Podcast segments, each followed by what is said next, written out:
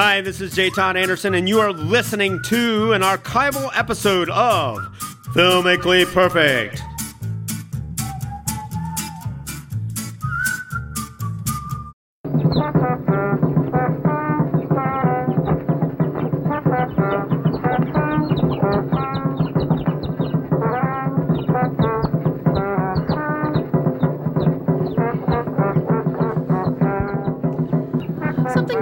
Bit cheery, something with some birds there. Could be beautiful, could be amazing, or it could be another edition of Filmically Perfect on 91.3 WYSO. It could be that and a great deal more. I'm Nikki Dakota. Go ahead. Those are baby chickens in there. Don't get attached to them. That's all we can tell you. I'm Nikki Dakota, your host of Filmically Perfect, and uh, I'm so pleased to welcome into the studio uh, the film guys, and uh, here from uh, the Library of Congress with the largest frame brain, arriving uh, as a friend of the show and an amazing uh, perspective into all movies. He is uh, our friend and George Williman. George, welcome. And today you can call me El Pollo Guapo. the handsome chicken. Also uh, on your radio, right? It is uh, storyboard artist to the Coen brothers and friend to all the big stars. And hey, lucky us, friend of the show. He is J. Todd Anderson. Welcome. Otherwise known as Lupe. well, at least you're not called Jaibo. We'll take Ivo. a. Oh my goodness, Pedro, this film. Ivo. Busco. Oh, this film. This is uh, uh, uh We bring to you one of the most insidiously bleak films that we've ever done. And we blame it all on Louis Buñuel, one of our favorite filmmakers. Yep. This is the film. His actually, this is his kind of his breakthrough film. This is the film that made him Louis Buñuel. And when I was in uh, New Mexico, not to be confused with Mexico, as they say on the newer version, the license plates say New Mexico, USA, just so you don't get Yeah. confused down there. Land of Enchantment. Um, one of the the, Yeah. the store that I purchased this disc from that I hadn't seen in a long time. Um, the person that ran that store said this is probably the greatest film ever made in Mexico. That's the way a lot of people look at it down there. and Buñuel, a Spaniard, but this film made in Mexico. in Mexico, Mexico. about Mexico. Right, and the title is Los Olvidados, which translates as either the young and the damned or the forgotten ones, or mm-hmm. there's several different variations on it. Mm-hmm. But I think there's several. There's a lot of uh, texture and subtext to that notion. But, but definitely, these uh, is a film that focuses on the the poor youth, and I'm assuming Mexico City. Yes, in Yeah. Mexico City. Yes. So it's certainly forgotten these the, the, these uh, poor young. Nothing children. is held back in this picture. Uh, the, the complete truth and honesty of poverty is revealed to you right before your very eyes, and sometimes some of the uh, mean and reasoning on how it happens is in this film. Right, and there Um, there are scenes in this film that I would actually call uh, reprehensible. There there are horrible scenes in this movie. One comes to mind as soon as you Uh, Yeah. say that. We'll get to beyond it later. beyond. Uh, Oh. But but they have to be there because this is this is the way it is, and I think Buñuel, because he was so passionate about this issue of these street children. I mean, he wanted to show the absolute squalor and ugliness of their lives and what you know and just how they are they're running on their own they have nothing to fall back on This movie was made in 1950, and, and it, does it reference that time frame? I don't have a good. Uh, It doesn't by by date, but I mean by it, it is a contemporary film. Uh, you know, it, it looks like 1950 Mexico City by the cars and the way people are dressed and, and that kind of thing. Well, let's take a moment to remind us all that these films have to pass a very stringent, rigid set of tests. This is not something that comes to the film guys in a dream and is just easily placed upon the list. At first, they must pass the rules, and gentlemen, those rules are. I'll tell you, this movie it creates the world it exists in because it's right be, right in front of your nose every day, and you just don't realize it. And it wholly sustains that world. Regardless of changes in society, it retains its meaning and entertainment value to this day. And Los Olvidados will never be placed in any kind of preferential or numerical order. It is perfect within its own scale. And you know, we can really there's not too much argument on this picture. It's perfect. There's something else we need to add. Yes, indeed. We have to start out with the old warning of spoiler because there is no way we can discuss this film without talking about the ending. And we can't upstage the ending no matter how hard we try. We just Yeah. can't do it. Even though we're going to talk about it, seeing it will Seeing it be an experience. I, I mean, Now there's nothing. In some ways, we can't spoil it. It's it's so good. We'll get right into this before George gives the summary. Um, there was a I was warned about this picture uh, by the Coen brothers of all people that there was a cartoon ending on this. It, it's, Don't get the one with the cartoon ending. It's a metaphor. It's not really a cartoon ending. It's It's just- but it was a happy ending. It was like n- not. It was a hopeful ending. A hopeful It's a ending. hopeful ending. There has some some um, there's some redeeming value in this. But if that ending, if it would have been released with that ending, which it wasn't, it was it won the Cannes Film Festival in Mm-hmm. 19 51. yeah, if it would have been released with that film, with that ending, it wouldn't be a perfect film. Mm-hmm. Uh, otherwise, uh, this this highly principled director would not be. Uh, we couldn't look back on him as as much as we appreciate him now. So the sad, tragic, completely depressing ending was originally shot, and the movie was considered done. But someone asked him because it was so bleak. The to- producer, uh, Oscar Dancigers, asked him, you know, he said, I have put so much into this film. Can you please, you know, throw me a bone? Give me something. And when he says that, he's he's he's probably talking about his financial risk on the Yeah. film. Sure, Because, yeah, because Dancigers had already put money into Buñuel's films. One of them had been a huge failure and was probably fairly expensive. The second one was more successful, but this one, I have a feeling, you know, just by the look of it, it looks like a lot of money was expended on it, probably a lot more than was normally expended on films made in Mexico. Uh, so I'm sure Dancigers was probably, you know, looking in his pockets and saying, you know, you gotta gotta throw me something here. It's worth reminding listeners that uh, Boone, no, suddenly I'm not, it's not saying it properly. Boone- Buñuel. Buñuel, Buñuel. Uh, uh, is a contemporary and friend of Salvador Dali, and also did our perfect film that we reviewed. Um, Exterminating. Angel. Exterminating an angel. very which is which bizarre. is it's easy to make fun of that film because there are there are hoity-toity people and now this one has all the tragedy of a house fire it really does because uh, and you know it's not like that film where you can sit around and kind of get You gotta laugh at the at the rich know. people and their their follies, you know, and using fancy vases to use the bathroom and closet and that kind of thing. But you know, this one, you know, yeah, kid probably is using a bucket to you know take a dump in the closet, but it's because he doesn't have a choice.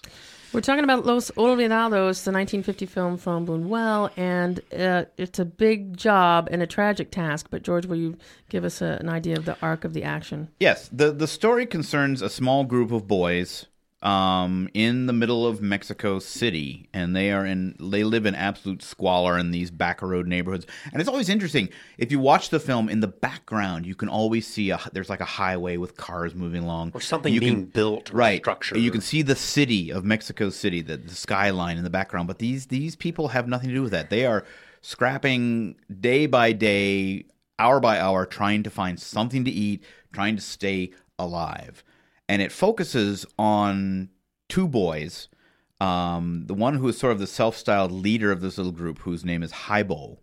And you later find out that that's not his real name. He doesn't know what his real name is. I mean, he is an animal of the streets. He he has no parents. He has no idea who his parents are. He never even even there's a discussion he has about kind of maybe sort of remembering his mother, but just almost It was like just in a, a dream. face when he was- yeah. and he never Uh-huh. knew who his father was.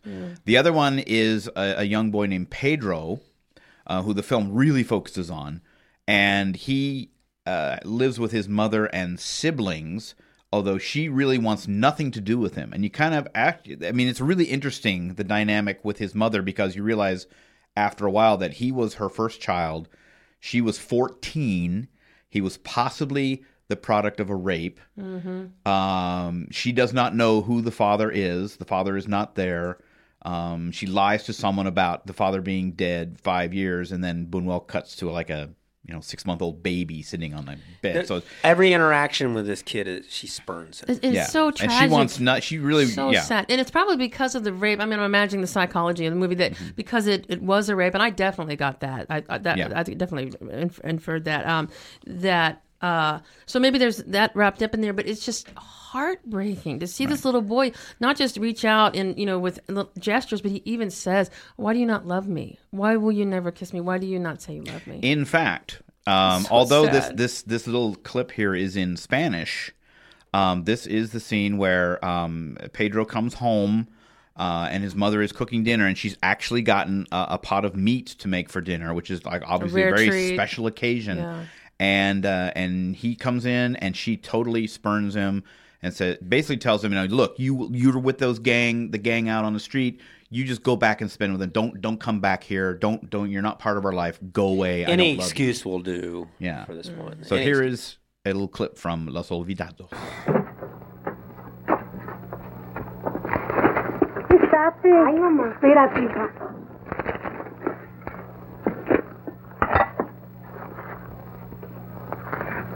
Qué milagro, señor. ¿Por dónde salió el sol?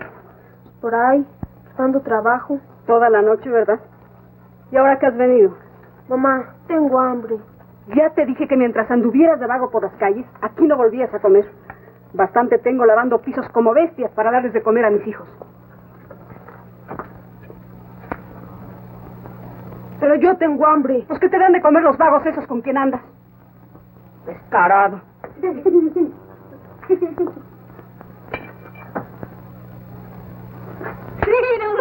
¿Por qué me pega? Porque tengo hambre Y lo voy a matar, sin vergüenza. Usted no me quiere.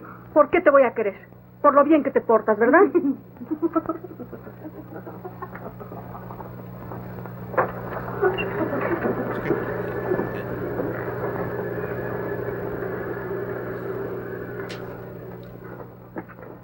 It's hard to hear in there, but she's he's he's saying, "Why don't you love me?" And she's saying, "Get on, get go." Just I just hate that. Right. Well, the the second the second big thing that happens is now that Jaibo Jaibo, you kind of get the idea has been away, and when he comes back to the group, he asks them where uh, Julian is, and and it turns out that Julian has basically turned him into the police. I And thi- got him was arrested. he in jail and he I think he was in back from jail, jail? in jail or juvenile hall or He's something. in like reform school. Yeah. And, and Julian had had And Julian fac- had, had ratted facilitated on him him, going. Yeah. And and when you see Julian, Julian is like the one of the group that doesn't like play the games that the group does.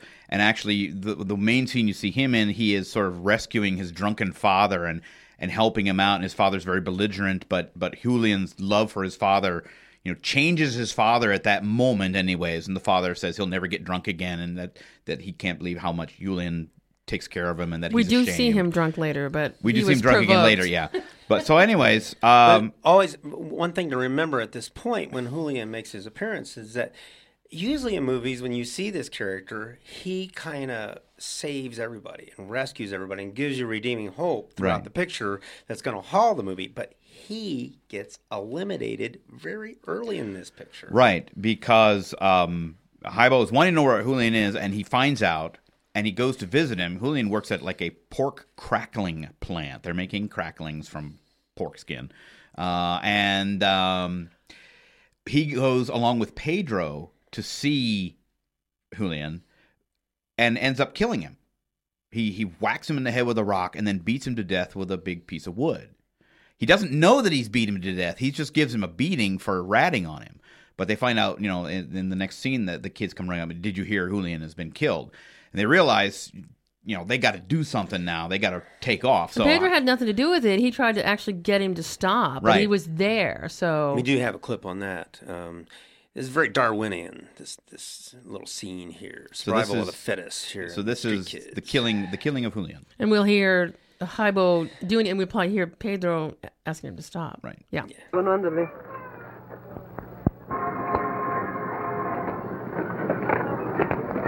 ¿Qué quieres? Tiempo que no nos veíamos, ¿verdad? ¿Por mí? ¿Para qué me llamas? Quería platicar contigo. Pero no aquí, donde quieras. Pues vamos.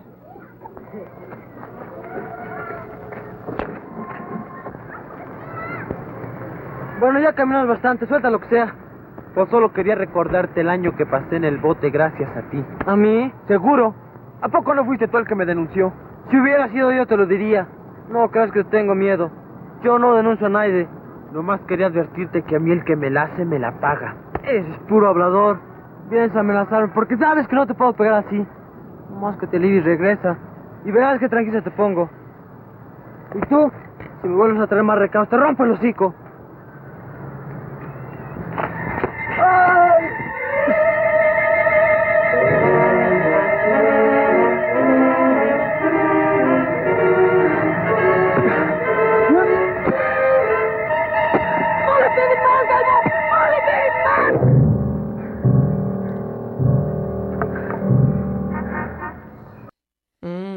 Yeah, I'm sorry that the, the sound quality on that is so bad, but this is one of the problems with older films, and especially some foreign older films, is they have not been well cared for. And and Plus, this they is didn't have the budget that a lot of Hollywood stuff has that we do from 19, 1950. Their budget was a lot lower than uh, Hollywood at that time. Sure. Right. So, anyways, now now both Pedro and Jaibo are kind of on the run from the cops, especially Jaibo. Pedro is just feeling massive guilt over this. He goes home again. He has this really bizarre dream. Bizarre and tragic because the mother loves him. Right. the The, mother loves him in the dream, but Jaibo comes back uh, from under the bed and is, you know, stealing the meat that the mother gives him. Very symbolic. Everything. And there's chicken feathers and the, And the chicken is actually flying in this dream. right, the chicken flies down out of Because most of the chickens in this movie represent, they're like birds that don't fly, which are very synonymous with the kids in this movie. Oh, kind of. And and they take the brunt. They take the brunt of the por- torture and the punishment very much the way the children do. Only they take it viscerally. Um, only in selected instances do the kids get it, but the chickens really get it through this movie, and they, they do that all the way from chicks and eggs. They deal with eggs. They deal Yeah, with that's. They- right. Everything is in this like uh, this state where they're they, they can't be protected a lot of times, uh, and the children are very innocent in that respect too. That's why I through love Filmically Perfect.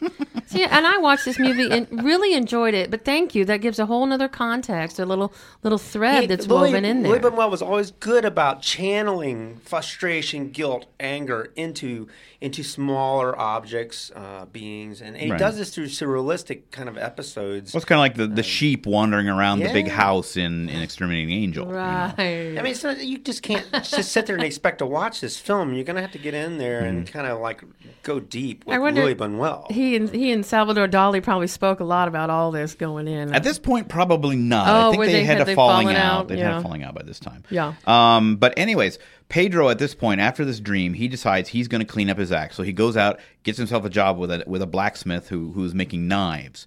And it looks like it's, you know he comes back, he tells his mother, and his mother almost loves him at that point when he tells her, "I'll bring you. I'm going to bring you seven pesos this week." Yeah. And she's yeah, she's she's not throwing him out. She lets him sleep in the house. Oh, so thanks, And Mom. keep, Wow. in mi- keep in mind there, he's he's forging steel. He's forging here. steel, yeah. He's trying to bend raw steel into implements that work. And what does he do? He turns them into a knife, Mm-hmm. and the kid's instantly attracted because that's what we're doing. We're forging these kids through this whole film. yeah. So what what happens? You know, like I said, poor Pedro. course. Everything there's always a left turn for him. Jaibo Jaibo shows, up, and at the at it the at the thing to just kind of you know Jaibo's keeping an eye on Pedro because he doesn't trust him. He thinks he's gonna he's gonna get ratted out again. Jaibo doesn't trust Right. anybody. Right, and so and Jaibo steals this fancy silver handled knife. That Pedro does not see him Pedro do. does not see him do. But when the owner of the shop comes back, he of course he immediately uh, thinks that Pedro has stolen the knife.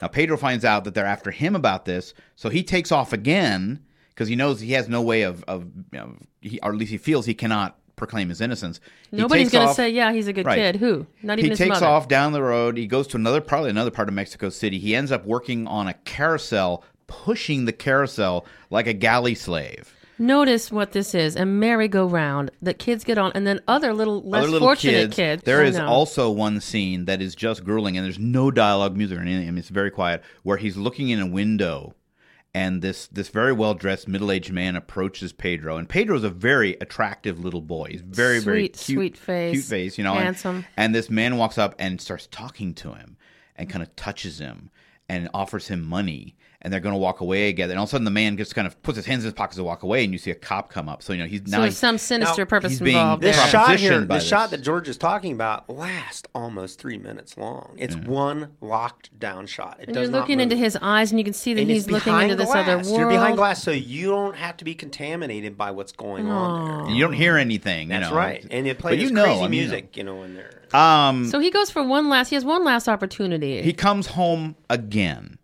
And when he comes home this third time, he's confronted by his mother, who does think that he's stolen the knife. And and he almost he almost hits her with a stool. I mean, he's really angry at her, and she's like, "Could you do that?" And she convinces him to go to the police. And he they go there, and they he ends up you know getting taken to the police, but they can't convict him because they don't have any proof that he stole it. But they offer to send him to a state farm school to be taught something, to be taught how to read and be taught a trade. So he unwillingly goes because he really doesn't have much of a choice. And what's he doing at this school? He's sucking eggs. Yeah, You know, he's starting all over again. He's they put him to sucking work in the chicken pen, and he's like, he's because again, he's he's hungry and he's he's cutting a hole in the egg and he's sucking out, and the other boys tell him to stop. because it, it, it, it- basically it's a business where there's He's you know, stealing they're, eggs. They're He's- minding he's, ruining the, the, eggs, and they're like, we need that money, you know, for for stuff here. And he gets into a big fight with them. The kid, other kids, lock him in the chicken pen. And in anger, he lashes out at them with a stick. And when he can't get at them, he turns on the chickens and begins killing the chickens. Which I'm telling you, was real. They couldn't make this no, movie that today. was Probably that didn't. was They really hit those chickens with sticks. You couldn't make Yes. this movie today. You couldn't, could you? Well, I mean, if you they got have some people robotic on- So chickens, you you could. but you know, Wow. you can. It, This was oh, it was that was you can brutal. sympathize with this kid. He's so frustrated because he's behind his pen, and what does he do? He takes it out on the smallest living animal he's got close to him. He just oh. beats So the the director of the of the farm school takes him aside and says, you know, look, and he says, I know things are hard for you, but I want to show you something. He says you were not in prison. Look, the front door, the front gates are open. They're always open. You can leave whenever you want. And he gives Pedro fifty peso note. And, and says go up to the store around the corner and get me a pack of cigarettes and bring me back the change. That know, it's like it, it's an it's trust, you know, because he knows that's what the kid needs. He needs to be trusted. He needs someone who who will actually pay attention to him. So Pedro, you know, at first kind of tenuously leaves the school. he can't believe what's happening. Right, and but when he gets outside, he's like he starts cheering up, and it's like the music changes, and he's very happy. He gets around the corner, And then- there's Jaibo. Jaibo. and Jaibo takes his money. That guy. I tell you, I really hate him. I, Well, that's and great. I don't you know, hate that's why people. he's such it's a rare that That's uh, picture's only as good as villain, and Jaibo's the perfect example. just that's awful. And you find out at this point that Jaibo, not only that, Jaibo has started a, a relationship with Pedro's mother. Get And then you see why the problems are happening because uh, of something that transpires in the film. And the most bizarre sequence is the kids run out to see dogs dancing in Dogs the street with the music that we started The music that with. started with, yeah. And you see this guy that's really bored. He's out there like training these dogs, you know, to make a living. And behind the door, the problem is starting all over again. Very And al- along with it, one character we haven't really talked about, who's like a sort of like a almost like a muse character, is this The old blind, blind man, man. who like does a one man band act, and uh, he gets abused by the uh, by the kids. But he kind of takes in one of the kids who is abandoned by his father in the square, Big Eyes. big eyes, and uh, but he's mean to big. Don't eyes. worry, you start to hate him too. Yeah, He he- slaps around big eyes. Uh, he's a lecherous. A, a girl who brings him milk. He's, he's Such a- lecherous with her, and uh, and and big eyes at one He's point a picks mean, up a bad And the blind milk man. we might have had is burro milk. Yeah, burro milk. You Oh, know, and then the one very, point- very surrealistic looking shot of him sucking on the burro tit. The little getting his- boy, Big yeah. Eyes, actually nurses, but you get the feeling he had done that in Yeah, El was a farm Barrio boy, before he farm came boy. in. So ultimately, Ultimately, it comes to the end. All these things have happened, and it comes down again to Jaibo and Pedro, and uh, and Pedro is, takes off again because he has he's still on the run. He ends up in a hayloft in this old abandoned building, and who does he run into? He runs into Jaibo, who is also sleeping in this building. and has decided that uh, Pedro must must die because Must die because he knows he's going to rat on him. So he actually just going to take care of that little he, item. He basically whacks Pedro with a with a metal bar, and Pedro falls in the hayloft, and Jaibo jumps down and just beats him to death. As he did with Julian. And then as as Jaibo makes a run for it, he is he is caught by a couple of uh, Mexico City cops who who gun him down. So he's dead. And then the, the saddest, saddest shot of them Oh. all. The saddest shot is that the the barn where all this takes place actually belongs to some friends of Pedro. They find him dead in the barn, and the grandfather says, "We can't." You know, we can't tell the cops; they'll never believe us. They think we did gotta get. They'll think we did it. We got to get rid of the body. So they put the body on the burro that all the milk has come from. They put a couple of sacks of grain over the body. They take it out, and at the last thing, here comes Pedro's mother looking for him, Finally, and they pass by.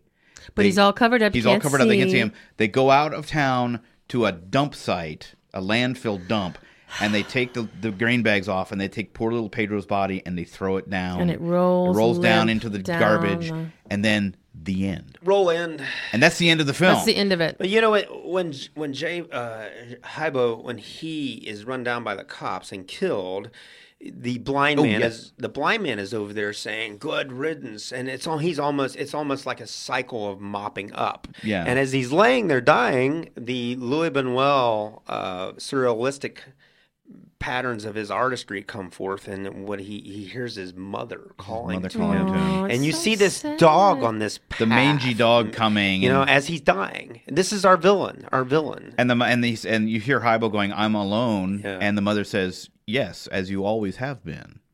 And then he I dies. was really It's dreadful. so yes. sad. Yeah. The movie's so sad. Now, and, yet, and yet very good. Jaibo, the, the the key to Jaibo's character in this movie is that he has a certain amount of elixir and charm, there's something. The kid's a handsome kid. If And- things had only broken in, you can't help but think it a couple different ways. You know, at any and number he is of points, able to, he to might pretty not. much talk you into just about anything because he's so slick Mm-hmm. and so charming. He has a beautiful smile, but he's only driven by one purpose, and that's survival. And the only survival he knows is by any means, any Yeah. means. And he has this Survival incredible animals. power over people, and he can just, he can just take what he wants through charm, through force, through brutality, and he's very, like I said, he's very Darwinian. He's a survival of the fittest as a street dog. Mm-hmm. And But then- if he'd had just a few different breaks, don't you think See, he would have been listen an to what you're exceptional saying. human if he being? had a few different breaks, that's because you're kind of charmed by his character. Sure. that actor is really good. George looked him up, and he's done a lot. Yeah, of Roberto stuff. Cabo. Uh, and he's still in the in the uh, in the little thing they put in the movie at the end that you you know. He's still alive. no, No, he, he passed away in 2000. But you see him; he's Yeah. very proud of his work, and he still mm-hmm. kind of shines with that character he has in the movie. He's he's one of those actors that are touched and blessed with a really good Now, gift. You know? before we run out of time, I'm telling you what, we haven't even talked about how Yeah. beautiful this movie is. The film, the film is quite beautiful. Even in the in the bad looking prints that are available, it is really an amazing film. But what's really that we have to talk about is the reception this film got. When it came out in Mexico City, it ran for six days.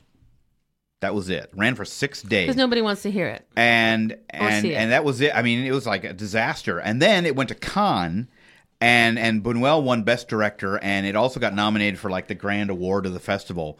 And then they ran it again in Mexico, and it was a big hit. But the Mexican populace, the government, and some of the the press, they did they, again. They wanted Buñuel deported, and he'd become a Mexican citizen by that time. But they oh. wanted him thrown out because of this awful film. They said, "How could he say things like this? How could he like, you know, basically he he opened the closet and let all the skeletons out."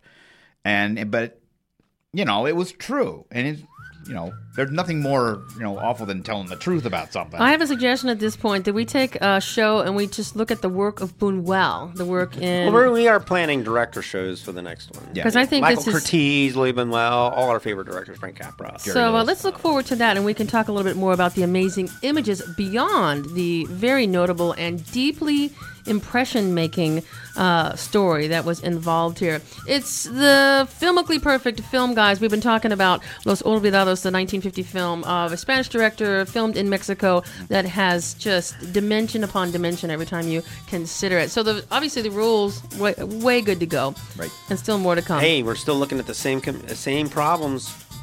More than 60 ever. years later, More than man, ever. and it's right in front of our face. It's just very obvious. It's that old elephant in the living room kind of thing. I hope that one day Rule 3 does fail for this, but it seems like it might just never, huh? Nope. George, thanks for being here today. Thank you so much. It was a pleasure. J. Todd Anderson, we love your mind. I love to see you. Thanks for being here. Thank you very much. Adios.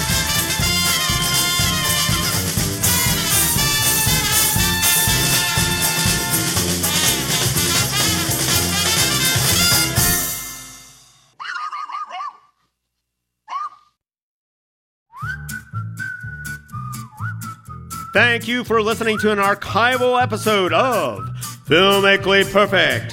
Please keep an ear out for new episodes of Filmically Perfect, coming very soon to iTunes and hosted on our website, www.perfectmovie.net. See you, please.